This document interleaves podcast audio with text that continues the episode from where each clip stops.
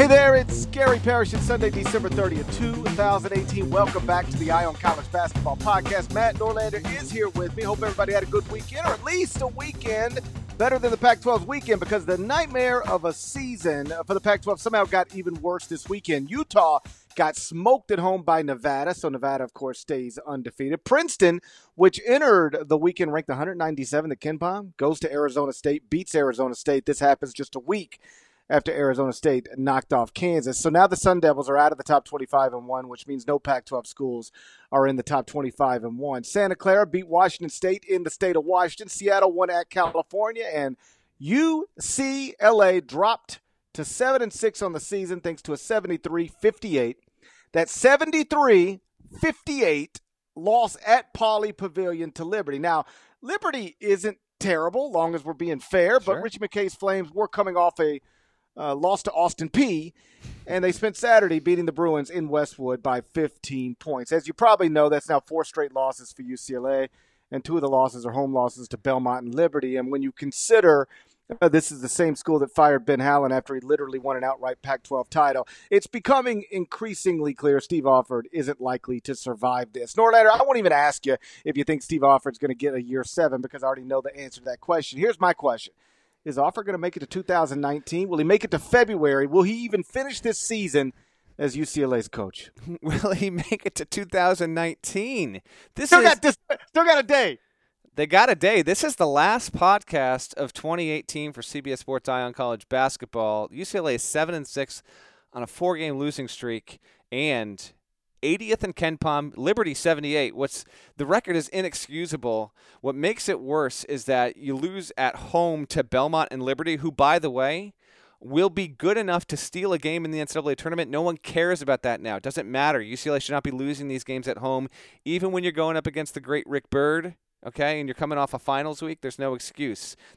The Liberty one is just uh, bonkers. Um, I, I don't know. Uh, Alford isn't owed, uh, you know, a king's ransom, so to speak. I don't know all the figures, Parrish. I think I've got it. Um, But it's not. if- A, it's not. It's not. Un, I'll let you finish here. It's not- it is not okay. unreasonable. It's not some insane number. No, um, if I'm if my research is correct, um, if they were to fire him today, they owe him three point six million dollars, and then that number drops to two point six million dollars if they wait to do it after April thirtieth, two thousand nineteen.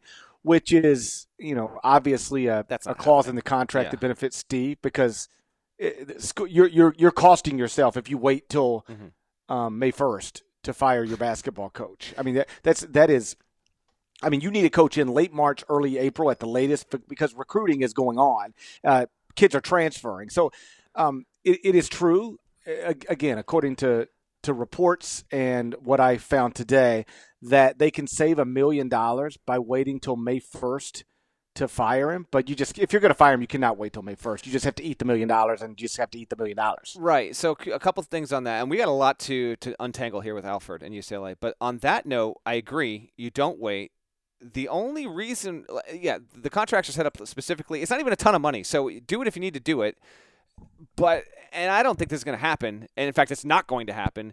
But in some weird other world, if you had a Billy Donovan type, and you're like, okay, well, we think that we can get we can get it done with Billy Donovan or an NBA coach. Well, they won't be available until May. That's the only time that ever works, and it almost never happens that way. Now, I know UCLA fans are going to have sky high expectations of who they can bring in and i don't want to get into that until alford's actually gone because uh, frankly parrish that's a long conversation and i don't want to go an hour and a half on this podcast.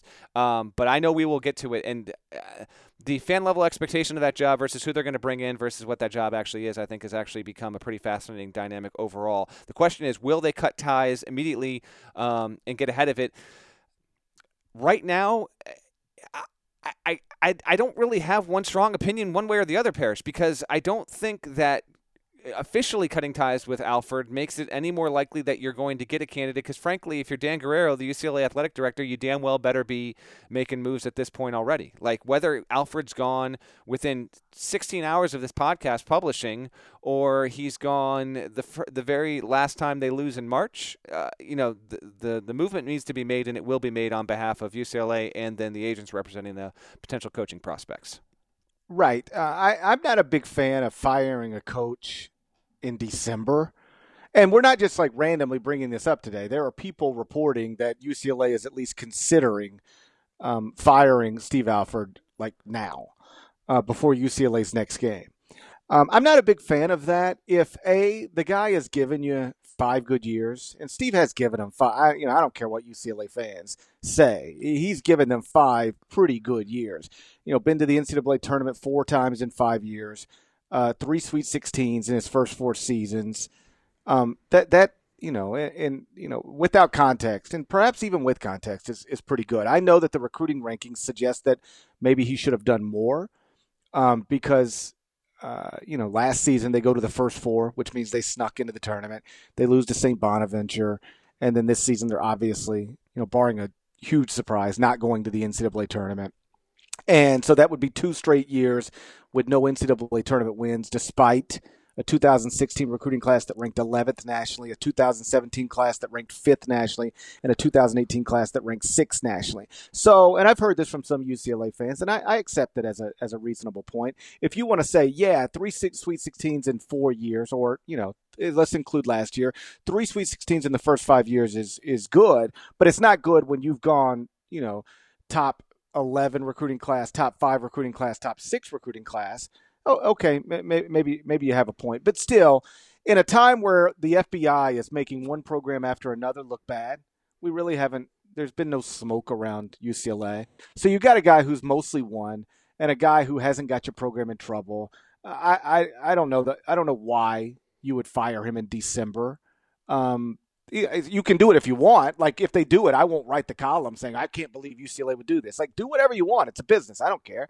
But I, I don't know why you do it unless you think, and there's there is some of this out there as well, that Steve has simply lost this team, and that if you remove him from this team and put somebody, anybody else in charge of this team, that maybe he can get a very talented roster, the new guy, to respond to him. Like if you sincerely believe that, then maybe there is a reason to go ahead and do this now. But short of that, um, there there is no reason to do it now, and it, it does not prohibit you from going ahead and, and getting pretty far down the line with a, a list of potential candidates because all of this stuff or most of this stuff these days is is done with third party representatives, agents.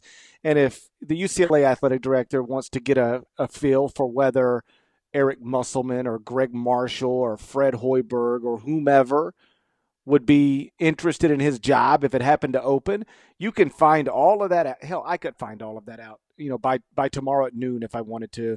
So could the UCLA athletic director. All it takes is some conversations with some agents, conversation with some search firms, and you'll know who's a real candidate and who's not a real candidate for your job. So um, you can start that work um, before you fire Steve Alford. Like this old school unwritten rule of you you don't start looking for your next coach until you need a next coach. That's just um, that's just not the way the actual world works. And so um, I, I, don't care one way or another, but I, I, don't see the advantage to firing Steve Alford now unless you genuinely believe somebody else can get these players to respond to them in a way that Steve no longer can. Maybe, eh, but the Pac-12 does you no favors with this. It's a it's a brutal league. We can get to that in a minute. Uh, but, but the the overall, I mean, just. Uh, well, the, your point. How, the problem is, okay, you, you, you fire Steve Alford, you put an interim in. This guy like gets control of the team. They respond to him, and then what? Whatever. There's not there's not enough opportunities to get good wins in your league because your league sucks. And even if you get the wins, Parrish, it's not even that impressive because how bad the league is. It's it's it, like what, what are you measuring it be, against? If you don't have an at-large resume right now, it's going to be hard to build one in the Pac-12 because you're not going to get opportunities to get good wins because there's no good teams. Of course, and and UCLA, make no mistake about it, like, it has zero business being a seven and sixteen with that roster. Zero. I know that it took on preseason dings in a major way. Shareef O'Neal is out, had a heart uh, issue, and Tyger uh, Campbell, who was going to be a, a, pretty, I think, impactful playmaker. I don't think he would have been the difference between this being this team being a seven-win team through 13 games and an 11-win team through 13 games. But that was significant. But still, you can't be seven and six overall. Here's what I wanted to bring up. So I went back when I just wanted to put this out there for you and for the for the public to uh to, to hear about. This is when Alford got the job. So when that happens, um, it comes off of New Mexico being a three seed, uh, having one of the best records entering into the NCAA tournament. They get beat by Harvard. I was there. It was in Salt Lake City. It was the first time Harvard ever won an NCAA tournament game. Alford had just signed a 10 year deal with New Mexico. Bryce Alford, his son, was was going to go play for him at UNM. Here's what I wrote when it happened. Um, uh, let's see man, it said, My thoughts in short, it's not an upgrade from Howland. Did Ben have to go? I think so, but there's not much divergence of personality here. If anything, there's now a lowered bar of expectation, really. Alford is 5 and 7 in the NCAA tournament, hasn't reached a Sweet 16 in 14 years, and isn't cozy with the media. I think he can and will have some success, but I ultimately believe he'll be gone in less than seven years, and UCLA won't be upped in prestige or profile when he leaves. I also don't think he takes it to a Final Four. And I think the fact the past two UCLA coaches, Lavin and Howland, getting fired for making three Final Fours and eight regional semifinals appearances clashes with the philosophy to hire this man. I want you to hear, Parrish, what you and a lot of other people said when Alford was hired. Because I, wa- I, I don't know if you, well, before I bring this, do you remember what you think you would have tweeted and written when this happened? I don't remember word for word or any passage, but if I if I do remember correctly, I thought it was it, it, ran counter to everything UCLA said it wanted, which was postseason success and up tempo basketball. And they were hiring a guy who had had no postseason success and did not play up tempo basketball. And they hired him to an incredible contract that was always going to make it difficult uh, for them to get out of, of a bad situation if it became a bad situation. I think I remember writing something to the effect of um, UCLA just paid money to make a coach go away who's better than the coach they're hiring for more money. Okay, so you, are on the you're on the right path here. Um, I'm just gonna to drop a few tweets here. Gregg Doyle, Alford isn't a great hire for UCLA, but UCLA tried to hire greatness, and greatness said no. Parrish, Steve Alford will be fine at UCLA, I think but I bet the school never thought it would hire a man with a five and seven record in the NCAA tournament. There is a there is a tweet that has been deleted by a certain person who is now coaching in college basketball. I will not read that tweet. Um, it's just funny that it was see the way that Twitter works with these embeds in the stories is the tweet still shows, but the actual Twitter link no longer works. Um, uh, oh, Parrish. I'm actually scrolling down the thing here, so I have not read these, but I knew that they were involved. You go breaking. this is 11:01 a.m. on March 30th, 2013. Steve Alford is already on the hot seat at UCLA for a lack of postseason success. That is a joke, but it uh, based in some uh, a lot of reality. Um, our buddy Brendan Prunty. That's an interesting hire by UCLA. Now, you know, unfortunately, uh, out of the business and a great writer who should still be covering the sport. He goes, Steve Alford, fire Ben Howland with three Final Fours, hire a guy who lost as a three seed to Harvard. Okay, UCLA. How about Jeff Goodman? No, that tweet's not good. That's boring. But I do have a Goodman thing coming up. Seth Davis. Hold up, hold up. You you you you got to be out of your mind. Goodman had a boring tweet. I know. I know. That, it's bad. That, it's not even worth reading on this podcast. But I do have a Goodman thing coming up before we get out of this Alford topic. Here's Seth Davis, our buddy Seth. I know you're listening. Here we go. I actually think this is a solid hire. Steve Alford is a terrific coach, but I doubt UCLA fans will view it that way after the Harvard loss. You are correct. Bomani Jones. I just want to see the list so I can see the names between Brad Stevens and the dude who lost to Harvard last week. Keep in mind, Alford's tournament resume the last six years matches John Thompson's the third's. Geez, who is Alford's agent? He's a magician. Um, Dan Dakich, Alford to UCLA is a perfect fit better than better than better than Riley Hair. I assume that's Pat Riley. Big time Cali recruiter, terrific style of play. Walton has to approve. Um, Dan Walk. I got a couple Good more one. here. I got a couple more. He, he's wrong an awful lot. All right. If you wanted the window, I was gonna I was gonna just keep driving and not get off that exit or whatever. Um, uh, Dan Wolken says there aren't many accomplished coaches who are hireable. Not sure why UCLA is getting panned, other than Twitter hates everything. That was in 2013. It means all the more in 2018. Uh, Doug Gottlieb made an Enron joke, and um, I think that's. Uh, Thamel says if you pulled 50 college coaches, this is fascinating to look back on. Who is a better coach, Howland or Alford? I'd bet Howland wins 75% of the vote. I would say that it would have been even higher than that at the time, and now it's 95, if not if not higher. Now, real quick, And now Ben Howland's got Mississippi State in the top 20, exactly. and Steve Alford seven and six with better with better prospects and a better job, and he's about to get fired. Yeah. Now, all right, you wrote a column that day, and so did Goodman, both for CBSSports.com. Um, do you want me to read some of yours first, or Goodman? I won't read the whole column, but I'll read a couple select graphs. Who do you want to go with first? Well, if it uh, if it sounds good, then use mine. If it doesn't, just ignore it. No, no, it's not. It's, it's not bad. Your your lead is Steve Alford would do just fine at UCLA. I think. I I- think let me- that's good. That's think he ha- accurate. I think he has done just fine. He has done just fine. In fact, I would define this as just fine to this point, including the most recent loss to Liberty if you take everything. But uh, but you wrote, there's no denying it's hilarious on some level that UCLA fired a man, referring to Howland, because he supposedly played a boring style and didn't win enough lately in the postseason to hire a man, Alford, whose team ranked 221st in adjusted tempo this season. Look at Parrish referencing that stuff in 2013. Been doing it for years. Uh, I, I didn't think you would come along that so so soon. Uh, you mentioned the loss. Um, you quote Guerrero, and then damn, you really do. You you go to town on this adjusted tempo stuff. You're you're you're referencing. You're referencing where New Mexico was. They averaged 181st in tempo. Your your overall point was what they did here. It's not really a significant upgrade, and to get rid of Ben to bring in Steve, it might be okay. You say I'm cool with the hire. Uh, it might not seem that way, but I'm cool with it. But what I'm not cool with is pretending it's something other than what it is, simply change for the sake of change. And That's all it was. It was change for the sake of change um, that actually downgraded the person in in the head coaching office. But, it, what what UCLA did is this: they decided they did not want Ben Howland anymore, and then they went out and hired the best coach they could find to take the job, not named Ben Howland. correct. That's it.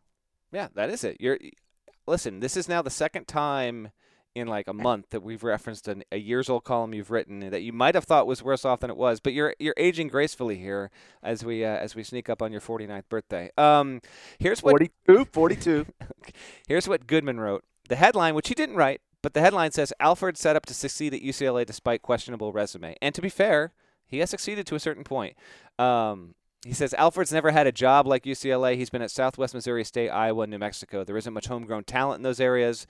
There are those who want to discredit UCLA. The fans don't care. There's no support. Expectations are too high. All of those things are still mostly true, basically. Facilities aren't up to par. They've improved them since this column was written, but you can win a, na- a title, national uh, national title in Westwood. Ben Howland came damn close three times. And Goodman goes on to make a point of how ripe the area is with talent, um, how many of Howland's former players were crushing him for his uh, inability to provide freedom within the style of offense that he was playing, and he didn't connect with key AU guys in the area. And he says Goodman says that'll be key for Alford. It's not like he's inheriting a major rebuilding task. Mentions that they're bringing in Kyle Anderson, Jordan Adams, Tony Parker. That was legit talent, but the overall it's a quick column, but he says Alford should succeed at UCLA. He can coach, recruit, and has the ego necessary to handle the job. What else do you need? Players. He'll have plenty of those as well. So, to a certain extent, our good buddy Jeff Goodman was right. He didn't go so far as to say this is definitely going to work. But when you look at when he was hired, Alford, it was fascinating to go back because there were not a lot of people that were on board with this. I would say that Alford about met expectations. I won't say he overachieved, but recruiting wise, he about met what we thought of him. And now, when it doesn't translate and you're at a top 10 program and you're sitting here, that's why this is bound to end the season. I just don't think there's any way. I don't even think Parrish, if he went. Uh, what they play 18 league 16 and two in the league, and won it. Like I don't even think that would be enough to save his job. I think it's been so bad to start. There's no turning it around. Well, you got to always remember they they've never embraced this hire. You know, the fans never love Steve Alford. Sometimes schools make a hire and the fans love it, and then it just doesn't go well, and then the fans are like, "All right, I, I, this is a, this is enough." They they didn't like this from the beginning. They were flying banners above campus to fire Steve Alford. You know, the summer before Lonzo enrolled, and then Lonzo was so great that he made that team great, and that that cooled it for a little while. But then last year it got right back to where it was basically, and now um, we're you know we we're at a place that we've never been before. This isn't any longer just uh, you know a couple wealthy guys flying banners because they're unhappy. This is, um, you know, a, a, an athletic department seriously on the verge of, of of making a change, either soon or at the end of the season. But if we were getting live odds on Steve Alford's future at UCLA, will he or won't he, you know, be the coach at UCLA at the start of next season? Uh, overwhelmingly, um, you One know, to- the, the, the money would be on no. He- one to forty, like the, the odds would be insane. Like, yeah, Yeah. Yeah. He's he's not he's he's almost certainly not going to be the coach at UCLA uh, next season. So who will be? And I know you said you don't want to get into that, but I do because okay. because people will Google search it. Who's going to be the next co- head coach Fair. at UCLA? And if you put that in a headline of a podcast, then you get more listeners than you otherwise would have gotten. You're correct. And so I got um, just a list here of, of a handful of guys that I think would take it or at least strongly consider it. And they're guys that I would strongly consider for the job. I've got a list of five. You tell me if you like these five, and you tell me um, who you'd add to the five because we can make the list whatever we want. Uh, Eric Musselman, for obvious reasons. He's the head coach at Nevada, and that Nevada's undefeated, ranked third in the top 25 and one. Uh, Gregg Marshall, which is a guy who I believe UCLA could have hired when they hired Steve Alford if they'd have just waited till he was done with that season. That's the season that Wichita State won its Sweet 16 and Elite Eight game at Staples Center in LA. Um, my understanding from talking to people was that UCLA wanted to talk to, to Marshall then. He refused and just said, wait till my season's over and then I'll be happy to talk. And I think he would have taken it then, but they, they got crazy, anxious, and antsy, and they just decided uh, we can't wait. And they could have waited; it would have made no difference whatsoever. Um, but they said they can't wait. They hired Alford, so and then Marshall got big money to stay at, Wichita State. Um, but Gregg, I believe, grew up on the East Coast. His wife, I believe, grew up on the West Coast, and now they're I don't want to say locked in Middle America because they're making three point three million dollars. They're happy, but I, I could see a desire to maybe get a little closer to to the ocean, to the water. Um, plus, UCLA is just a, a big time job, unlike anything Gregg's ever had. I, I think that if UCLA wanted Gregg Marshall, they he'd, he'd think about it and and and possibly do it. Or Earl Watson um, is the name that gets thrown out there a lot. He's a UCLA alum, head coach of the Phoenix Suns. wasn't great with Phoenix, thirty three and eighty five uh, as head coach, but like. Um, whether it's Rick Pitino, John Calipari, Lon Kruger, what you do in the NBA has never mattered uh, to an athletic director on a college campus, nor should it. Fred Hoiberg, obviously great at Iowa State, pretty good with the Bulls, I guess, but he is um, a free agent, if you will, and if he wants to return to college basketball, that's somebody UCLA would be wise to look at. And then the last name, and let me be clear, I do not think UCLA would do this. But if I were UCLA, I would strongly consider doing this because I think I think it would be I know what you're gonna say. Rick Pitino. Oh gosh, it'd be incredible. It would Oh be my- incredible, and it would be a quick turnaround.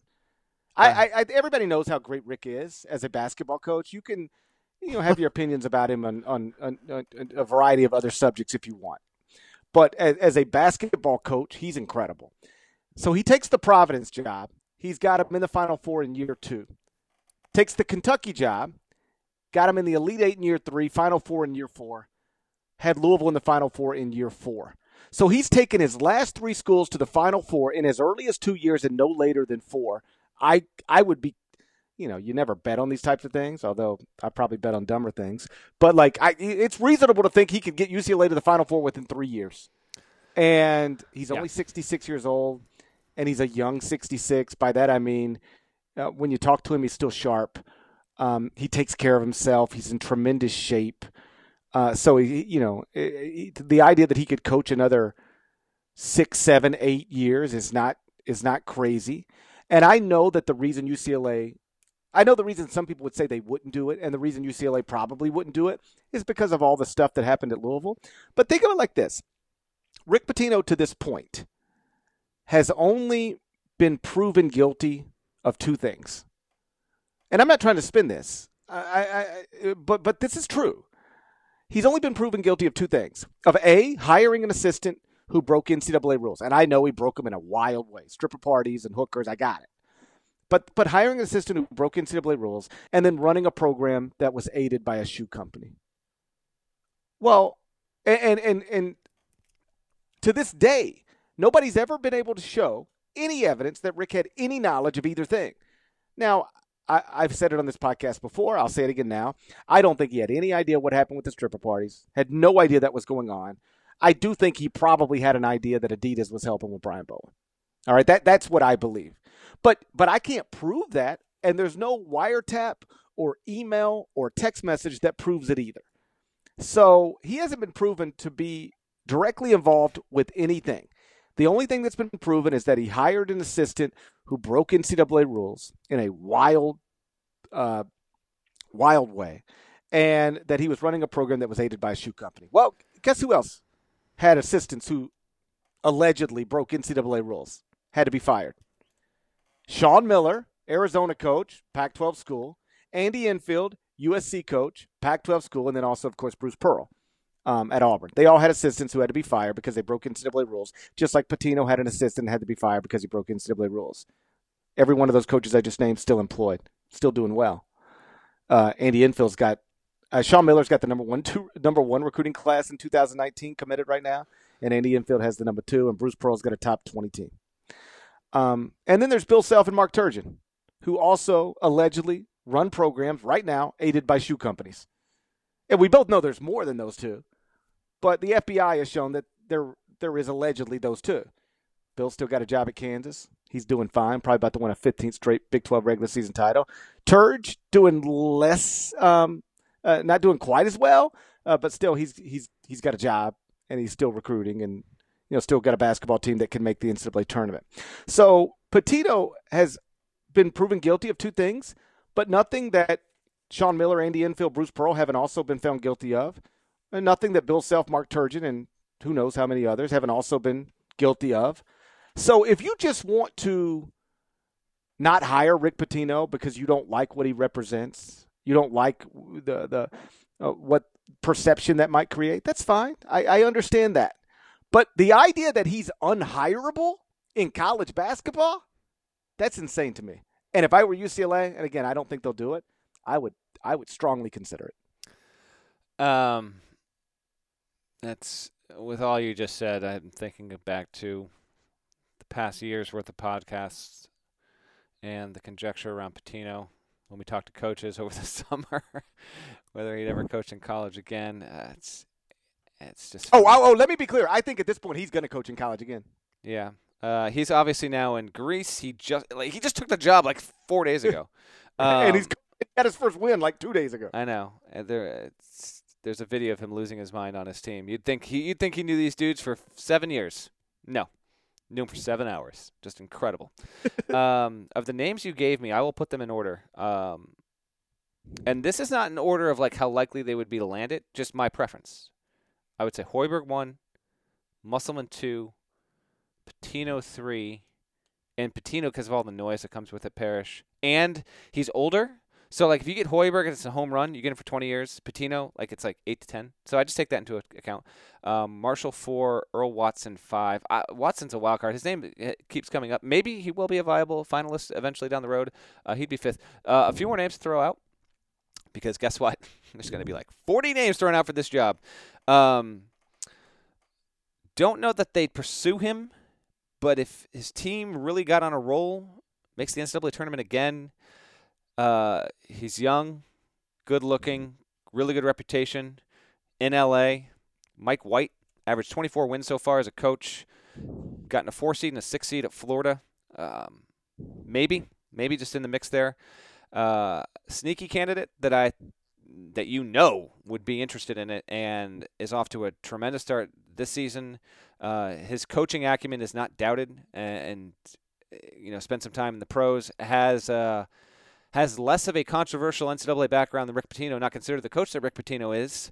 Um, but Kelvin Sampson is 13 0 with Houston. Uh, had a really good team last season, and I would think that he would be a sensible person to interview for that job if Houston continues on its path.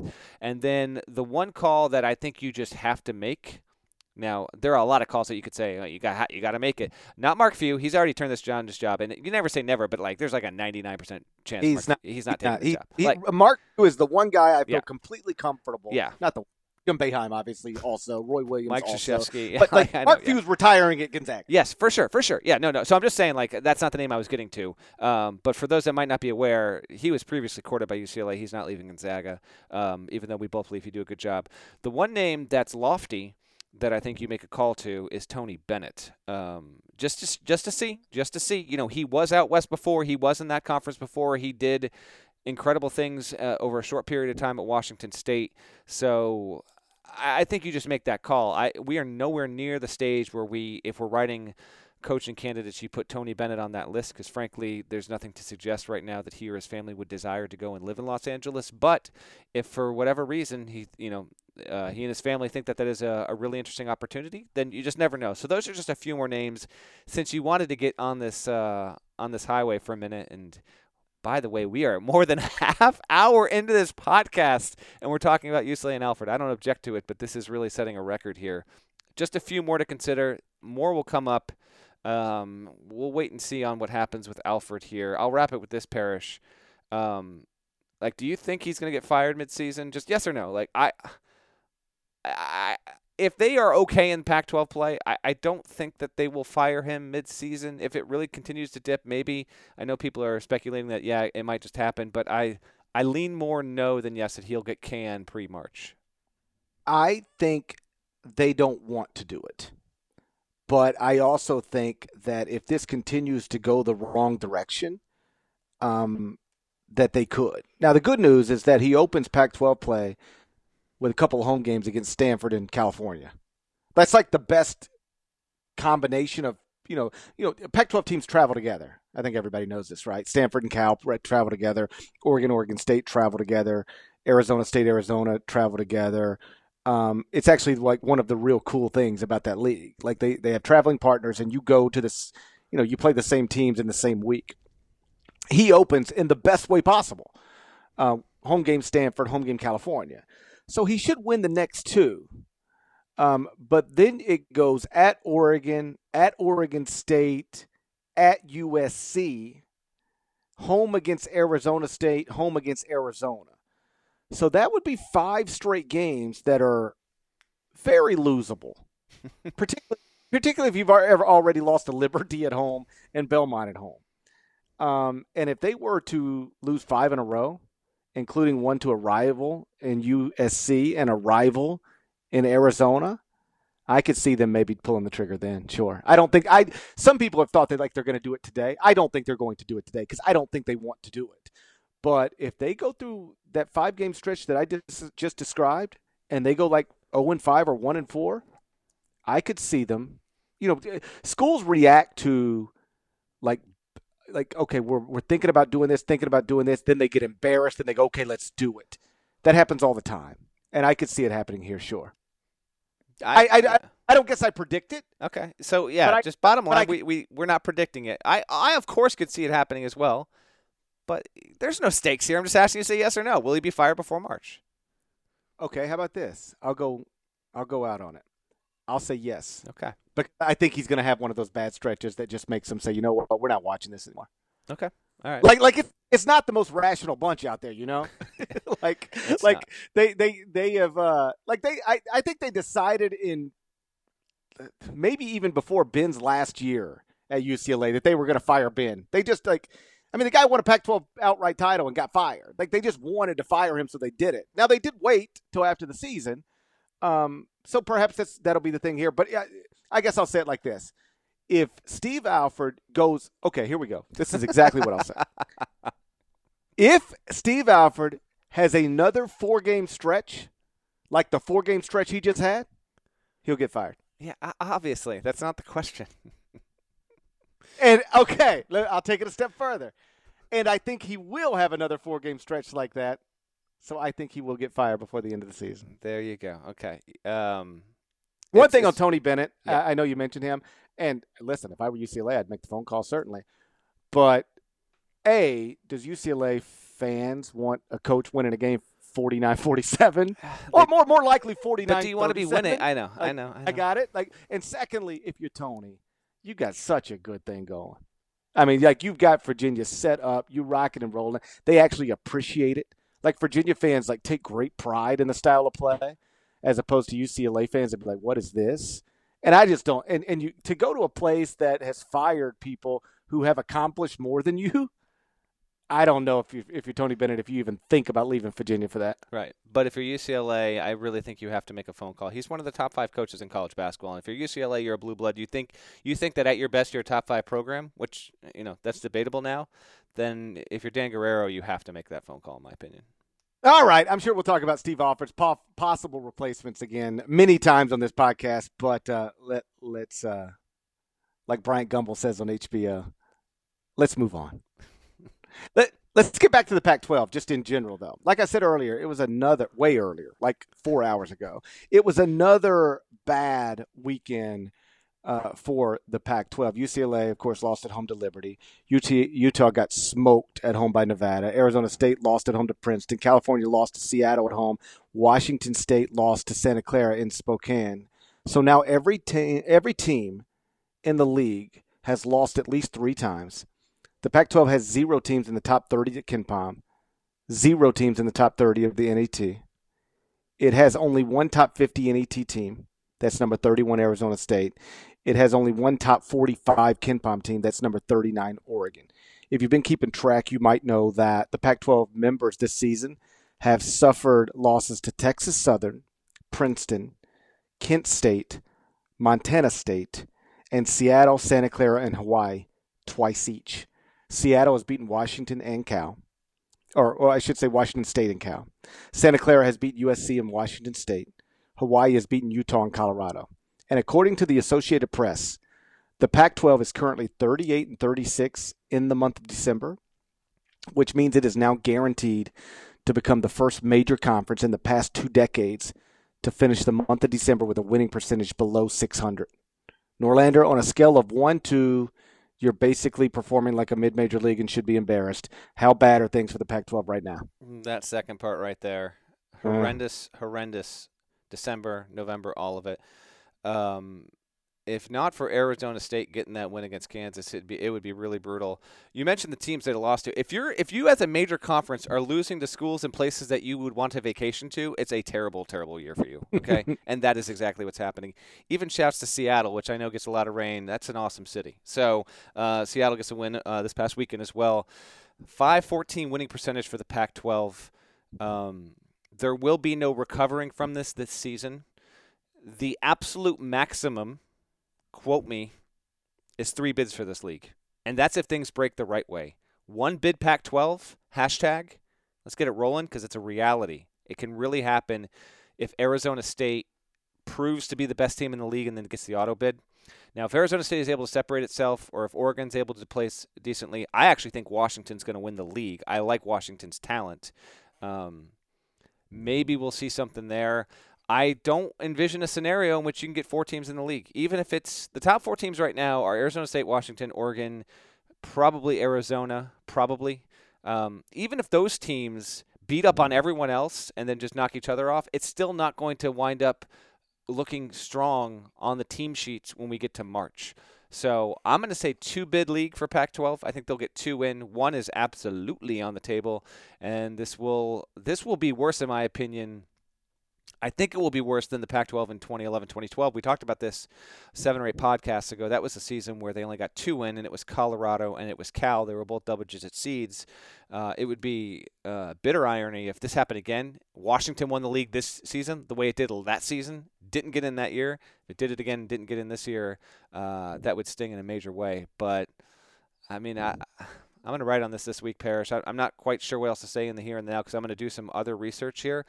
Um, there have been other leagues that haven't been good either that need to be. A10 Mountain West is way down, way down Mountain West. So um, it's it's actually weirdly good for maybe a couple mid majors if they don't win their their auto bid. But uh, I don't know what else to say. It's a disaster. It's a disaster in basketball. It's a disaster in football. Like the Pac-12 in basketball didn't even win a tournament game last season. In football, no one's recruiting well. Can't break into the college football playoff. So the league itself is going through a, a very significant crisis.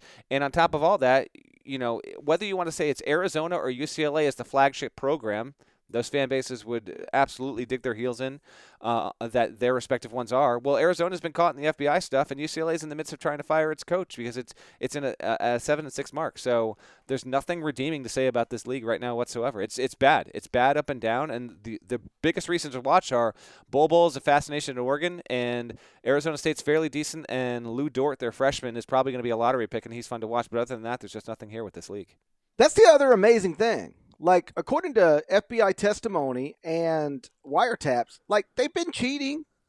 like, why, why, why, why can't you end the Pac-12 better? Like, uh, you've got Arizona, who, according to basically every wiretap that was played in court, or or the transcript was released in court, like they Arizona was trying to buy everybody. Like, if you had a player to sell, Arizona was a buyer, according to the testimony.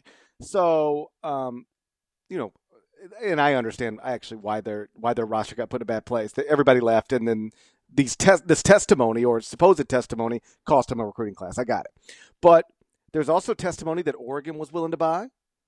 Oregon's not very good, although Oregon hasn't been healthy this season, so I acknowledge that. USC had to fire an assistant coach. Mm-hmm. USC's terrible this year. Like the, you can I think it might be true. The Pac 12 was more caught up in the FBI investigation than any other league, and they suck at basketball. How's that happen? Even if you go back to, like, the stuff came up, I don't know if this would have been, I couldn't keep track, Parrish, of what got reported, what didn't, but, like, even Fultz's name at Washington came up in the right. trial. So, like, even, like, you know, you peel away, there's even stuff there as well. Um, yeah, I, I don't know. It's, it's, and like Markelle Fultz, where's Markelle from? the other side of the country. Yeah, like come on, man. like like listen, I'm not here to uh, you know uh, uh, uh but like come on.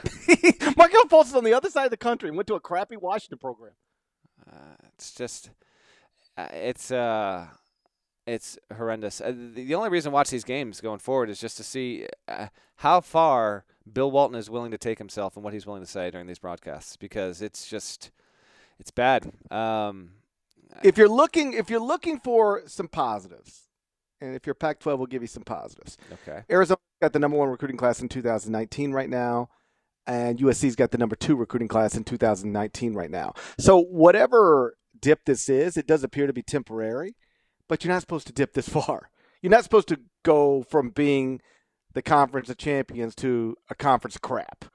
And it's a conference of crap right now. Hashtag conference of crap. yes, it is. And if you want to just uh, highlight the differences between the USC and the UCLA job, or at least you know the way the fans perceive it and how much it all matters. Um, Steve Alford, you know, four tournaments in the first five seasons. He's on year six. They're terrible. Whatever. He's he's going to be gone.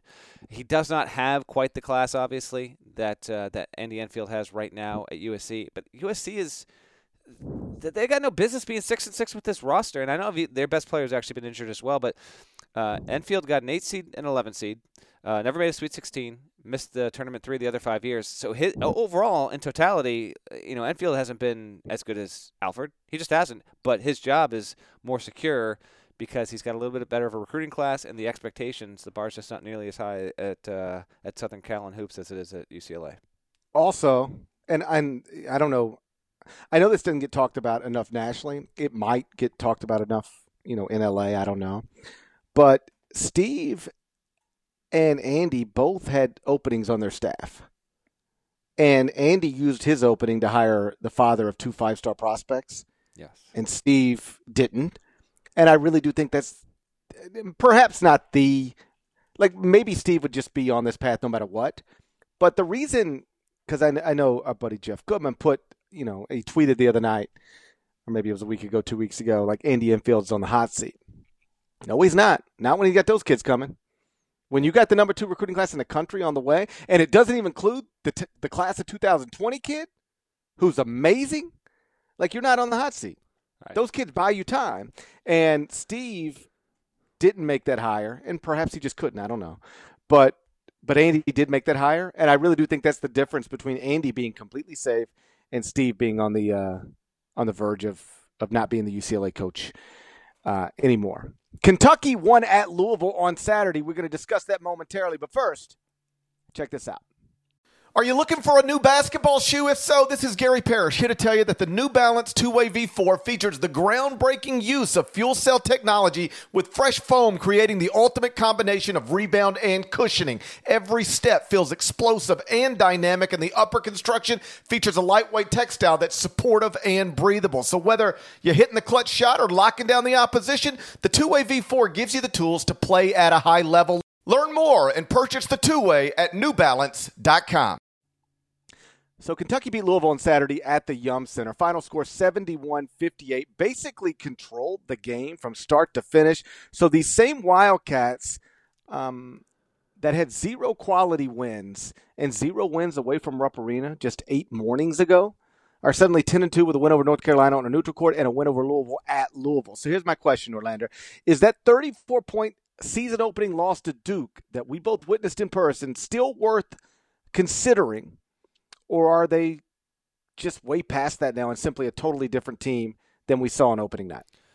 Uh, worth considering on a granular level because Duke was an anomaly in that regard and continued to look really, really good. Ranked as the number one team across essentially almost every metric that's out there that is uh, that is predictive. And Kentucky has gotten better and better, starting to look like the team we thought it would look like. And I thought it would be a closer game than it was. Thought Kentucky would win. I believe you had Louisville winning. Um, I did thought Kentucky would win, but not like this. It was impressive. I think it was equal parts, and I don't think this is usually the case in all games. Like sometimes I think a team might, uh, a result might be much more because of one team than the other and what one team is able to uh, do in imposing its will or, or a certain style, uh, et cetera, et cetera. But I actually thought in this one, it was a lot of what Kentucky is capable of, and then Louisville just showing where it is right now as a program. You know, you get that game on your home floor, Chris Mack. You want to really get it because you got know you got to go to Lexington next season. Who knows what the Kentucky roster will look like next season? But um, I I watched most of the game and am loving the way that Kentucky is defending. Tyler Herro stepped up in a major way, and if you can get like we've seen now, uh, like Hagans is awesome. Like from a defensive standpoint, like just he's really good, and and it's I don't know maybe he's going to be able to play the point better than I thought he was going to to be able to. So if you get that team playing well defensively, and then Tyler Herro stepping up, he had 22, 22, 23, 24. He was he was in the the mid to high 20s there uh, and played maybe his best game of his college career so far. That's the that's the stuff right there. That's how Kentucky is going to be able to compete for an SEC title, get back into the mix of getting a really good seed overall. So a very good win for Louisville. It just might be one of those kind of years. Like you know, as I said on the previous podcast, a nice opportunity. Now you're nine and four. Two of your next three are on the road. We'll see maybe they're a surprise team in the ACC, but I think it's just going to be a middle of the pack team this season in that league, and that's just okay. That's fine. Chris Mack's first year entering that situation, nothing to hang your head about overall. Kentucky did what uh, what it needed to do to prove that it can climb back up and to be a top ten team in the in the sport. Uh, remember on the last podcast, I said that I had talked to m- multiple SEC coaches who told me that they thought Kentucky would be better without Quade Green, and they they didn't mean it as a shot at Quade as much as they meant it as you know Cal was given Quade minutes that maybe he didn't need to give him, even though Quade didn't think they were enough. That's why he transfers. But you tighten the rotation, and you get your better players on the court more often, and then just you know every one of John Calipari's teams gets better, except for the one that had Nerlens Noel tear his ACL, and that team was as we talked about before, getting better. That team is the NIT team for Cal at, at Kentucky, but that team was going to the NCAA tournament. So you combine the fact that Quade's departure forces John to tighten his rotation and keep his better players on the court more often with the fact that John Calipari's teams almost always get better with time. Multiple SEC coaches, and, and I agreed with them, thought that Kentucky's going to be fine. And this was before the North Carolina game hey, they'll be fine. Don't worry about them. And they look fine now. You know, I don't know if they'll ever be what we thought they were in the preseason, which is a consensus top two team in America, because that's what they were. Um, or at least that's what most people believed them to be. I, I don't know if they'll be that, but I know they're going to be good. And they're going to be a threat to Tennessee, Auburn, Mississippi State uh, in the SEC. And they're going to have a chance to go to a fifth Final Four uh, under John Calipari. That, uh, that, seems, that seems clear to me um, after these past two games. Um, you mentioned Chris Mack. One of the things he said post game was that, you know, they never they got this amazing crowd in the Yum Center. I don't know if you've ever been there, but it's a great um, college basketball. It's like a pro arena, uh, but it's it, like when they've got it rocking and rolling, it's it's a great place to see a basketball game. Crowd really does have an impact, and yet it didn't seem to uh, on Saturday. And Chris said afterward, like we never gave our crowd a chance to get involved because it really did feel. And I don't know if you watched the game, but it felt like they were. It felt like they were down eleven the whole game. Like just like from Yeah. the fifth minute to the fortieth minute, they were just like down eight to eleven the whole game. Like never a real threat uh, to win it, and that's a testament to Kentucky. You know, to have a mostly young roster go into a rival's home arena. You know, I don't know what it holds 18, 19, 20, but a whole bunch of people largely rooting against you. And to be able to handle it from the jump, I thought that was really impressive. I agree. I agree. A good sign forward. Um, was hoping the game would be closer, but it wound up being like, w- w- with the exception of what we're about to get to right now, like a fairly uh, uh, like quiet weekend in college basketball. Quiet weekend in sports for the most part. Um, some NFL stuff was decent, but even the college football playoff semifinals were both relative snoozers. So I, I was the hype was nowhere even close to being matched on the college level uh, in both sports. Yeah, there were 14, to your point, ranked teams that played on Saturday, and they all played unranked opponents, and 12 of the 14 won. The only ones that didn't, um, we mentioned already, Arizona State losing to Princeton. And the other one, what did we tell you about Wisconsin having to go to Western Kentucky? Yeah. They got caught.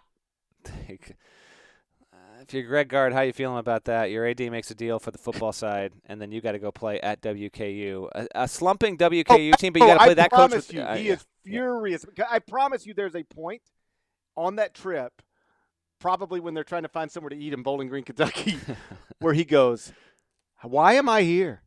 Because my AD did a football series.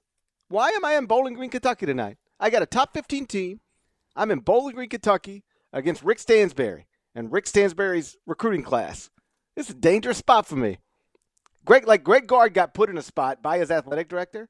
Unless there's more to the story than I know, Greg Gard got put in a spot by his athletic director that most college basketball coaches would not get put in. Barry Alvarez is a silent assassin. Silent assassin indeed. So those were the only two uh, ranked teams that lost this weekend. Arizona State, I dropped out of the top 25 and one. Wisconsin, I dropped all the way down to 26 because they do have some good wins, but they also have a loss to a sub 100 KenPom team. They are the only team in the top 25 and one that's got one of those, and they're only five and three in their in their past eight games. But the game of the weekend, I do think was a game that we spent uh, a lot of time on Friday's podcast discussing, and uh, that is Seton Hall St. John's. Seton Hall beat St. John's on Saturday night 76 74, even though St. John's only trailed. I looked this up today for 16 seconds in the entire game. St. John's was only behind in this game for 16 seconds, and they lost the game. 16 seconds. Red Storm were up 14 in the first half, up 10 with 6.18 left, up one in the final seconds, and then they got screwed and lost. Now, let me set the scene for you in case some of you missed it. St. John's is up 74 73, 3.9 seconds left at the Prudential Center. Seton Hall is inbounding under St. John's basket. So they inbound the ball. And then uh, LJ Figueroa tips the inbounds pass and then bats it to a teammate as he's jumping out of bounds. The teammate was not immediately surrounded by anybody. So it's possible he could have just ran the clock out. At worst, he's going to get fouled. Like at best, he just is smart enough to throw the ball straight up in the air and then the game's over. But if he's not, Mhm. then he's going to get fouled and shoot two free throws at the other end of the court with a second left or something like that. The game's over. Uh, St. John should win the game. But a ref blows the whistle because he thinks Figueroa was out of bounds when he batted the ball to a teammate. Uh, problem is, he so clearly was not out of bounds. It's just a terrible whistle. So Seton Hall, because of this terrible whistle, gets another chance with 3.1 seconds left, and naturally, uh, Shavar Reynolds buries a three pointer at the buzzer. Final score 76 74 Seton Hall. So St. John's is now 12 and 1, but St. John's really should be 13 and 0. I know you watched it, Norlander. It just a, I mean, really a crappy deal for Chris Mullin's team, right? All right. Yeah, ter- uh, terrible. But St. John's has, as you mentioned, uh, it shouldn't even be in this position to begin with. Okay, missing like two front end one and ones when it could have helped salt away the win, blown a lead, looked fairly solid uh, for most of the game, and then, I mean, I don't know what to even say. Like, I don't even know what to say if you're a St. John's player, coaching staff uh, member, fan, whatever. You got totally screwed by an inadvertent whistle. Nothing you can do. I mean, they're gonna. They'll probably protest behind the scenes, but it's it's going down. It's what it is. It is the, what it is. The, the result is the result. Like it sucks. Like you never, not never. You almost never see that. That that is a once out of every what million games that gets played. That kind of scenario. Really weird. And then yeah, Seton Hall. I mean that that that winner is ridiculous. Um, painful to watch for St. John's, but for, for anyone else that wasn't uh, emotionally invested on from a fan perspective or I guess a betting perspective, uh, it was a it was a gorgeous winner and, and good for Seton Hall. Big takeaway is this: St. John should have had the win. Okay, and if they get the win, they get a good road win in league against a quality team that's going to fight for an NCAA tournament bid. But instead, St. John's goes from being 13 and 0, and I think probably cracking into the polls for the first time on Monday. To now it's 12 and 1. It's got a terrible non-con. It's going to be. You think? Hold on, hold on. You think St. John's is going to crack the AP poll on Monday? No, no. If it had won, Oh no, definitely. It, uh, I don't know definitely, but it, it would have had a case. Sure. I think it would have finally broken through. I think. Um, and now it's 12 and 1. Demoralizing loss. Yes, it can turn around and beat Marquette at home, but now you're like you might be bringing in the best team in the league after a loss like that. You're going to be fighting uphill. It's the fortunes vastly flipped in a matter of seconds. I feel for you, Johnny's fans. You know you should have had that game before it even got to that point, but to have an official blow the whistle like that, it's it's just it's just it's terrible. There's no other way to say it. It's, it's terrible. it is true that it should have never gotten to that point. Like I, I accept that. But what I reject is when people say, and sometimes coaches say this. I think they're just being, um, you know, what they think they ought to be. But you hear it all the time. You know, no, one call decides a game. You hear that all the time. Yeah, yeah, but like no one call decides a game, or no one play decides a game. Well, I did a whole radio show on this not too long ago. That's one of those sayings that people say. You hear it all the time. That's just not true. What? Well, no one play decides a game. Well, yeah, sometimes one play decides a game, like a game-winning like buzzer beater. It decides a game. If it goes in, one team wins. If it misses, the other team wins. Literally decides the game. Um. Well, you know, one no call, one one one one call doesn't decide a game. Yes, it does. This one did. Like, there's a whole bunch of things that people say. I don't want to get too far into this, but it's just not true. Like, you know, um, everything happens for a reason. Well, no, everything doesn't happen for a reason. Like sometimes things just happen. They just ra- life life's random. Or uh, I don't want to get religious, but sometimes people say, "Yeah, you know, you'll never have too much put on you." Dude, every day people have too much put on them. What are you talking about? Um, all these different sayings. And I submit that in sports, the saying "no one call decides a game" is one of those things. Like, yeah, yeah, this call decided the game. That whistle decided this game. If that whistle was not blown, St. John's wins the game undeniably. The whistle was blown, Seton Hall won the game, and that's infuriating to me if I'm a St. John's fan. If I'm Chris Mullin, if I'm Shamorie Ponds, if I'm anybody connected to that program, we should be undefeated and ranked in the top 25 on Monday. Instead, with 12 and 1 coming off a loss and headed into a game that might drop us to, to 12. And we talked on Friday about how important this four game stretch was.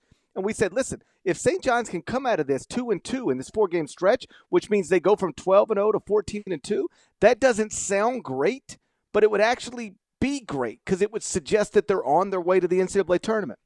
So if the goal, and I got some tweets from St. John's fan, they were like, "Hey, you're exactly right. We just want to go two and two in this four game stretch." Well, you were one and zero through one until an official screwed it up. Now you're zero and one, which means now you got to win two of the next three, and two of the next three are home against Marquette, at Georgetown, and at Villanova. I don't want to say that's a season altering No, bad whistle, but it's a bad whistle that Yeah. cost them a game they should have won. I'll leave it with this. Not just that. Shavar Reynolds is a bench player. It was his second three pointer of the season. And if you even want to take the ball out of his hands and put it in anyone else's, and a former walk on. Correct. Okay. And Seton Hall ranks 237th in America in three point percentage. It's not a good three point shooting team. Now it's hit some big three pointers. It went nuts against Kentucky, and it's it's kind of bizarre how it's been able to uh, get some high profile wins in that fashion. But this is not the team that you lose to under those circumstances, and yet it happened to St. John's. It's brutal. Abso- absolutely brutal. So, listen, St. John's fans, I'm with you. At some point this season, you need to get a win that was supposed to be a loss. Otherwise, the world's just not fair.